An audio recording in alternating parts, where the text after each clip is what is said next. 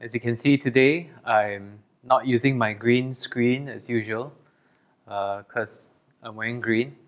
so if I if I, I use the green screen and wore a green shirt, I'll be this disembodied head just hanging off in the middle of thin air. So I thought today we'll uh, we'll just have a little change, nice plain background. Let's come to the Lord in prayer. Let's pray. Father, I pray that you bring clarity to my thoughts, my words, and the meditations of all our hearts. May the posture in which I speak and we all listen to your word bring glory to you, our rock and our redeemer. In Jesus' name we pray. Amen. Now, if you could pick any person in the world, who would you like to be? Now think about that for a moment. Anyone in the world at all, who would you pick? Who would you like to be? Now, chances are a bunch of you would have uh, picked Jesus because, hey, we're in church. Uh, a, a, pastor asked you that question, right? Uh, but some of you may have picked a rich tycoon, some sort of rich tycoon, uh, because you know if you're them, you don't need to work or you may have picked some famous sports person, uh, somebody who is always winning and, and never has to face losing or failure. Uh, or maybe a, a, talented actor of some sort or musician, somebody who has millions of adoring fans. Uh, whoever it was, I think I can confidently say that you picked someone that you consider to be successful in life. Now, during his time, everyone would have wanted to be like King Solomon. He had money, uh, about, I mean, by, by rough, rough estimate, he had about 18,125 kilograms of gold per year as tribute. So people gave him this amount of gold 18,125 kilograms of gold per year and he had power. Israel, at the, at, at the time of his reign, was firmly established over her enemies because King David had, had already uh, done most of the war and the conquering. And so Solomon just got to reap the benefits. And he also had women. He had a King Solomon had a, a thousand women in total, a combination of wives and concubines. Uh, a lot of them were princesses of other nations. So he had all the typical things that the world typically wants. But he had one extra thing that set him apart from everyone else. He had great wisdom. Now, if you've been following along with our church's uh, one year Bible reading plan, you would have come across 1 Kings chapter 3 on Wednesday. And, and that's the story where Solomon asked for discernment in order to rule his kingdom well. And God is pleased with his request, and so he grants him great wisdom, and he gives him the bonus of wealth and honor and long life as long as he was obedient to God's commands. And so, out of his great wisdom, he wrote about 3,000 proverbs and uh, around a thousand songs. And songs at the time was, was not for selling and making money, it wasn't just for because uh, it's nice to listen to, but it was also a form of wisdom as well. And so many of these proverbs were edited into the book of Proverbs around King Hezekiah of Judah's time. And one of the main purposes of Proverbs, uh, as you can see from chapter 1, verse 2, is that it is for gaining wisdom. The Proverbs of King Solomon for gaining wisdom. Now, today we are examining this whole area of wisdom. And the big idea for today is that wisdom comes from fearing God and being humble enough to learn. Let me repeat that. Wisdom comes from fearing God and being humble enough to learn. So if you forget everything that I preached today, this is the one sentence to remember to apply over the course of your week and the rest of your life. That wisdom comes from fearing God and being humble enough to learn. Unlike Ecclesiastes and Job, which are also called, uh, considered wisdom literature. They tend to be more philosophical.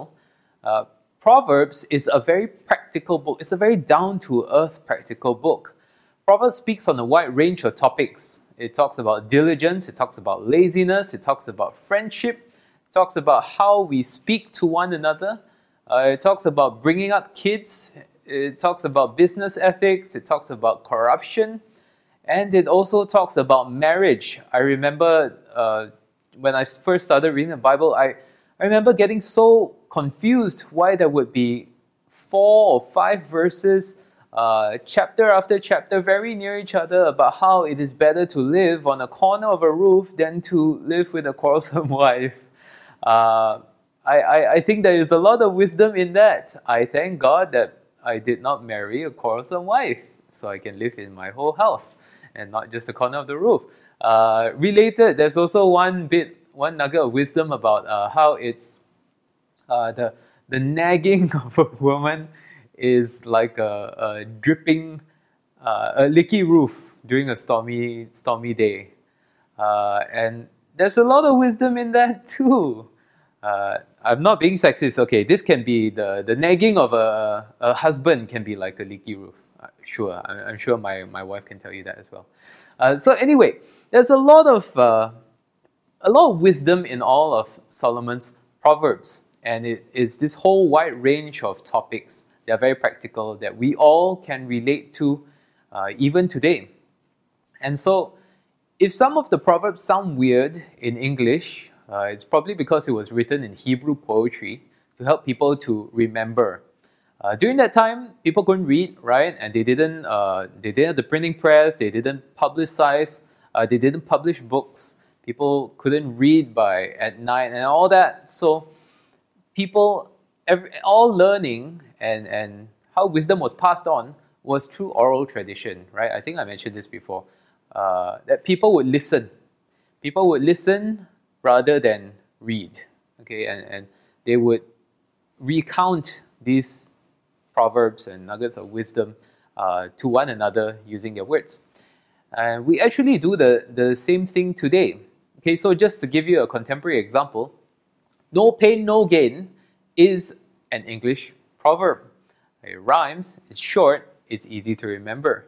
Uh, sedikit sedikit lama lama menjadi bukit.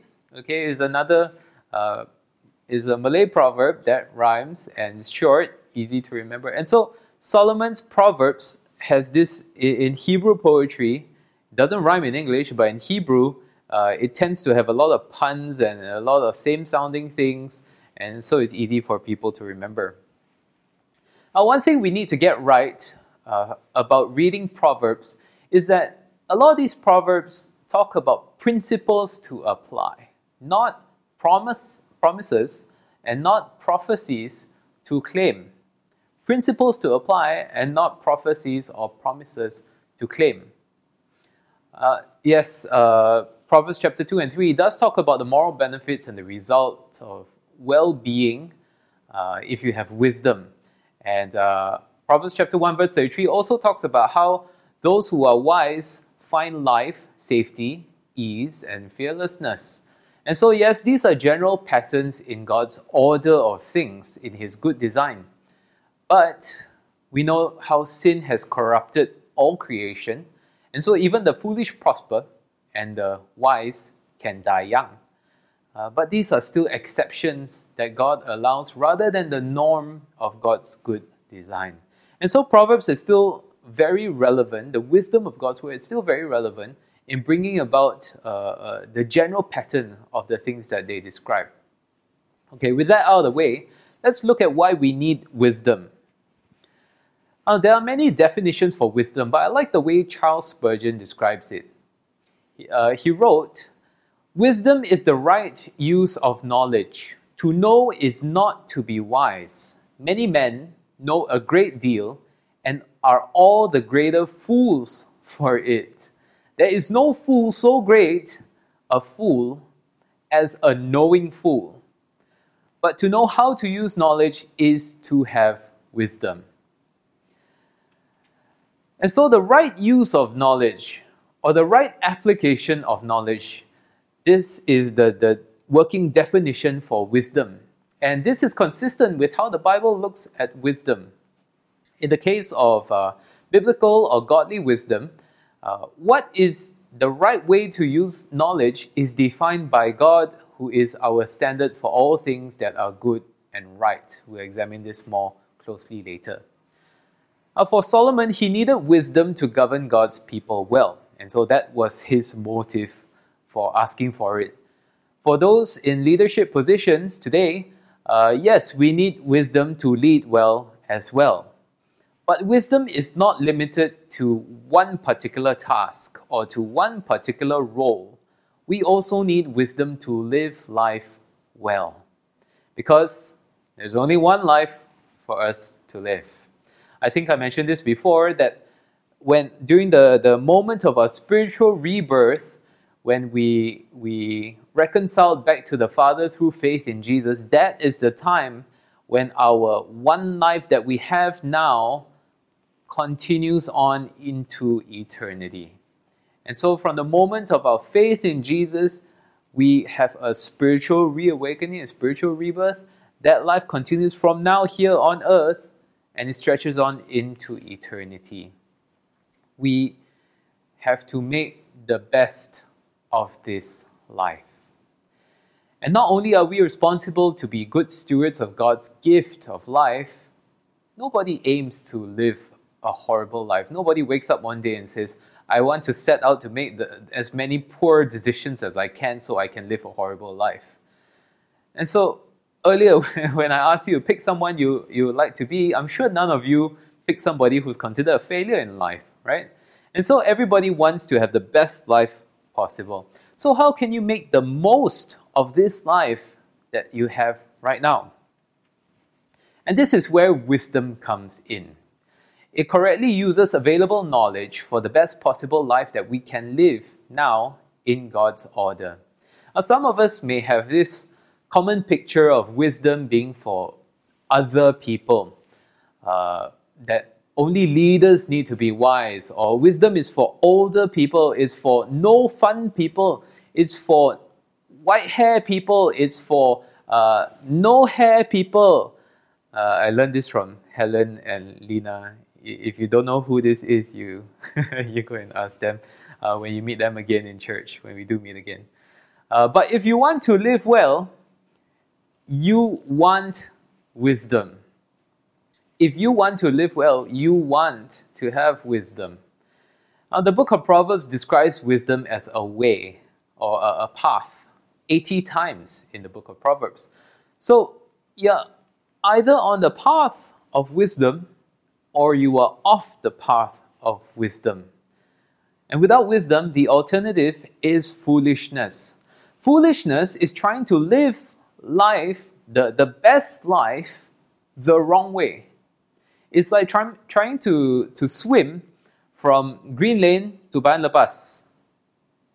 Try, try and swim from Green Lane to Bayan Lepas. Even if it's raining season, I don't think you'll be able to swim all the way from Green Lane to Bayan Lepas. It doesn't make sense. You can have the best intentions, you can try really hard, but you're not going to go anywhere. And so foolishness is like trying to live the best kind of life the wrong way.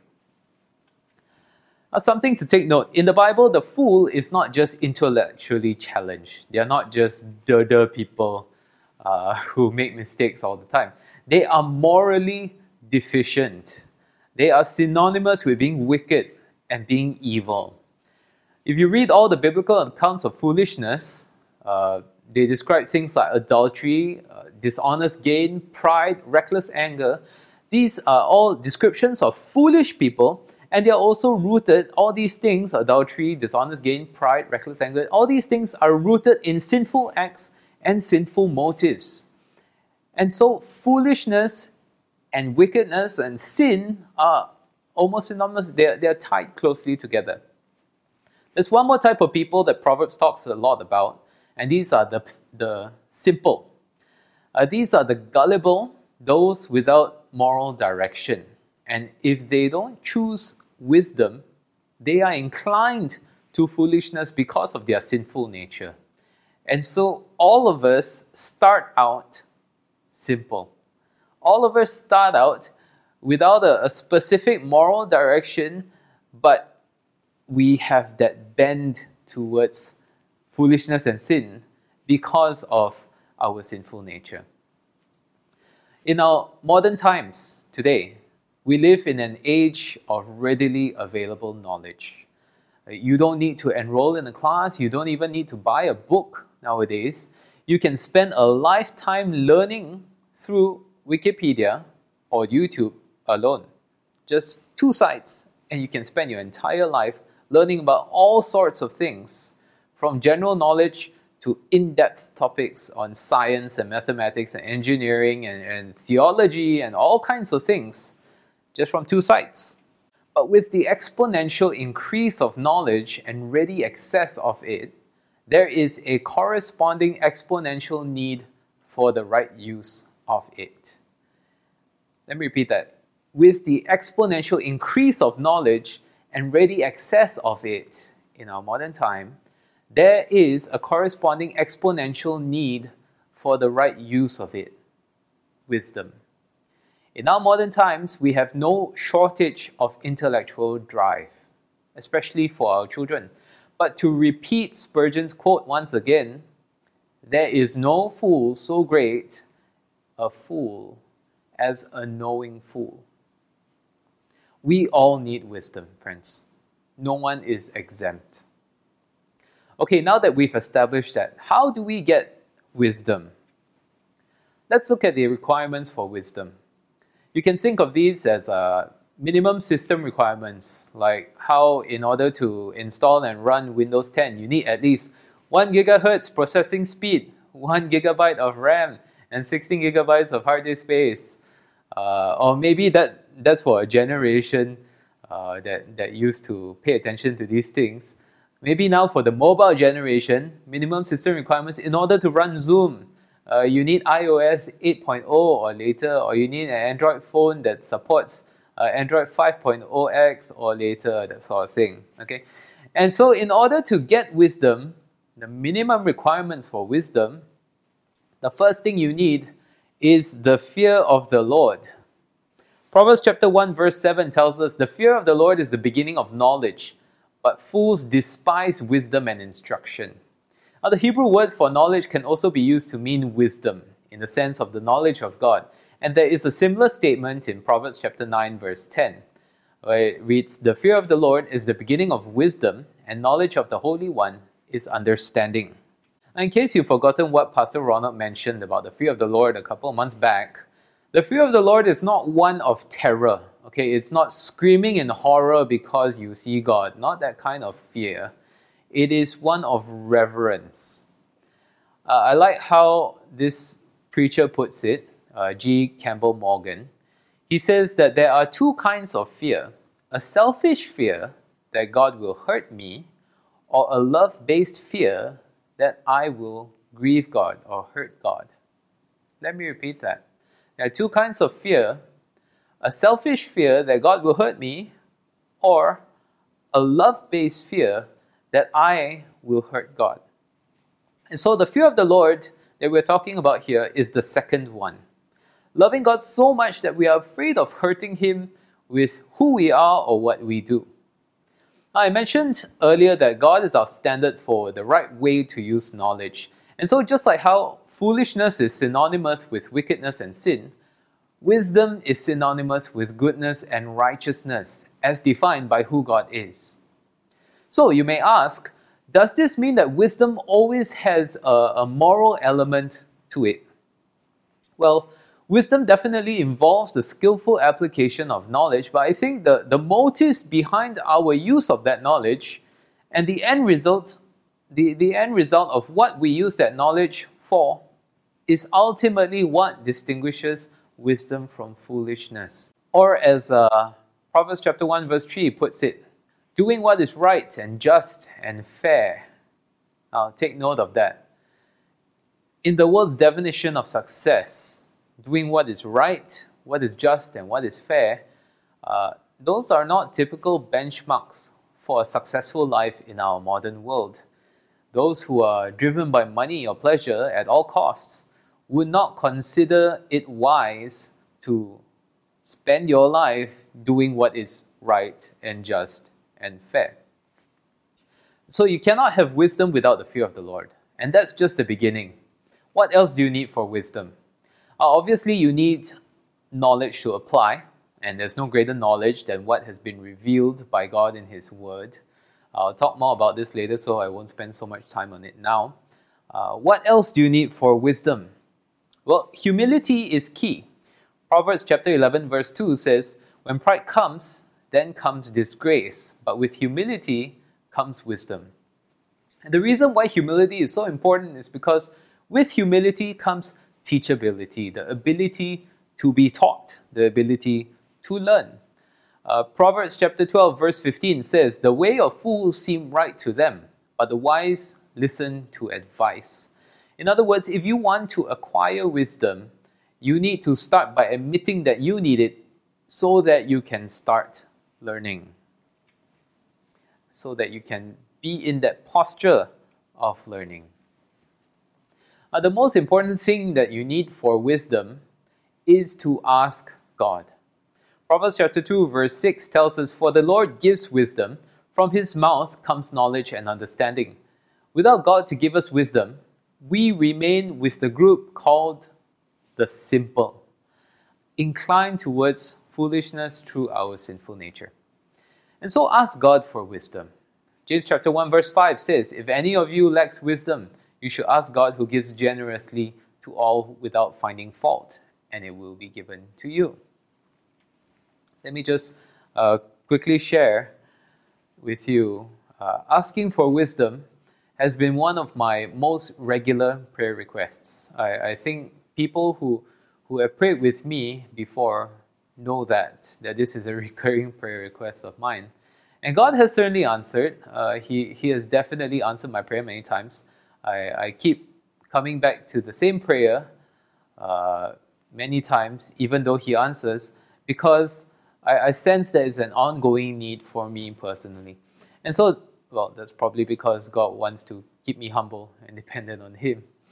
Uh, so, this is good news for everyone, not just for me, but for everyone. That wisdom is within reach for all who fear God and all who are humble enough to be willing to learn and ask from Him. Now, I don't say this because I have arrived. I, I really don't think that uh, I I'm ever wise enough. I, in fact, I think those who think that they are wise enough are only proving that they are not.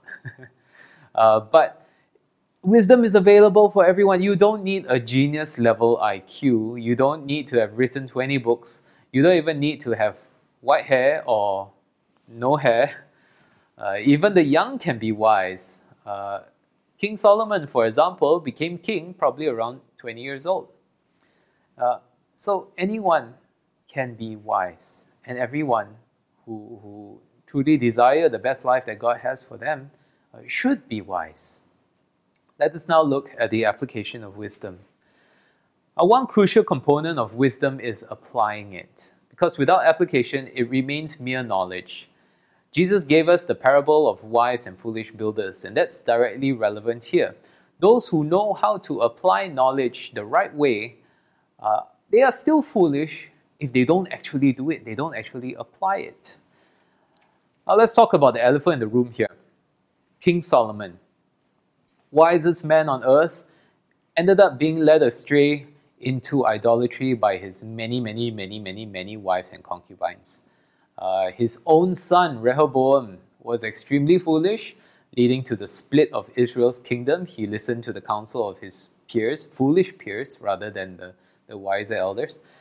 Uh, it seems as though Solomon, when he was older, he didn't follow his own advice on women and child raising.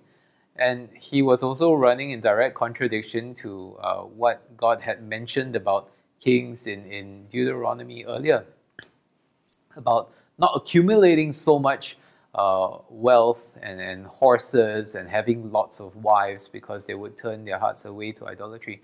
And that's exactly what happened. Since, uh, and so Solomon did not apply what he himself knew. It may have been this experience of uh, being turned to idolatry and his own foolishness that led him to write Ecclesiastes as he reflected on his own foolishness and his own uh, search for uh, coming back to wisdom. And thankfully, the, the, the last say that Ecclesiastes has is that with, uh, you know, everything is meaningless, but essentially his, his, his uh, summary at the end is uh, essentially with God, there's meaning. And so, since the fear of the Lord is the beginning of wisdom, the continuation of it is knowing the Lord better. And the continuing, uh, the continuing of that even further is the living out of that knowledge of God, not just in terms of facts, but also relationally as a person. Now, for us today, the Bible is our primary source and our best source of wisdom, not just in Proverbs, but uh, the entire Bible, not just wisdom literature, the entirety of the Bible. And what sets it apart from all the other self help books that you can find today on how to get rich or how to win friends or how to have effective habits is that it gives you the inside scoop of how to live life from the designer of life himself. So if you want to be wise, know God through your Bible. Uh, yes, you can read Christian literature, Christian thinkers, authors, speakers, they can often supplement that, but even then, they're really drawing from the same source, the Bible. Learn wisdom from the Bible and apply it. Now, the thing about good application is that it requires good Bible study, uh, especially in the whole area of studying the original context to bridge the gap between ancient and modern. And so, if you're looking at ancient wisdom, how to apply it to modern context, uh, you need to understand the ancient context. And so take note of the number of times that you see in today's passage uh, the words instruction, knowledge, understanding. In today's passage alone, just look at the number of times you see that. In fact, in the whole of Proverbs, you see these words, variations of these words, instruction, knowledge, and understanding, about 112 times. I, some, uh, I sometimes hear people say, I have simple faith and all this studying and learning is not for me, or uh, I'm not the studious type. Uh, I don't, I don't. Uh, you you give me a book, no way I'm going to read it. You give me the Bible, uh, how to understand it, you know that sort of thing. Uh, I also hear people say in Bible study discussions that ignorance is bliss, uh, because life becomes more complicated the more you learn. So just don't learn more, and life is simpler. Uh, but the great commandment that Jesus gave is not just loving God with all our heart and with all our soul, but also with all our mind. This is something I've been telling our MYF, our, our youth. Our Christian faith is not a brainless, blind faith. We have an intellectual responsibility to use what God has given us to the extent of what He has given us. And so, if He has given us the, the mental faculties and ability to comprehend and to dig deeper into His Word, we really should be exercising that. Today, in a time when so many churches' physical doors are closed, there are still many opportunities for learning. And uh, the first place I would ask you to go is our small groups, uh, where you don't only learn through, through the, the time of the Word and Bible study, but you also get opportunities to apply what you learn in Christian fellowship. Another place that you can look into uh, Bible Study Fellowship, BSF classes. They're still running online at this point, I know, because my, my mom is attending. Uh, STM, Seminary Theology Malaysia, uh, the Bible college I went to. Uh, they are also offering free webinars at this time. So if you're, if you're interested, just go to their website, stm.edu.my. Uh, and many online resources that usually charge over like 600 ringgit for one course are now offering it for free during the pandemic. Uh, Pastor Ronald shared some links with some of us uh, uh, earlier. Now, I'll link you to one place where they've there's this uh, university. Uh, they've compiled free resources available during the period of COVID 19, this pandemic. It's not my work, it's not my compilation. I'm just linking you to this website okay, where, where it's all there. And the link that you can go to is tinyurl.com slash COVID-19 free resources. I created this link as a shortcut to that university website. Easier to remember, lah. Okay. Again, uh, not not my work, not my compilation. I'm just directing.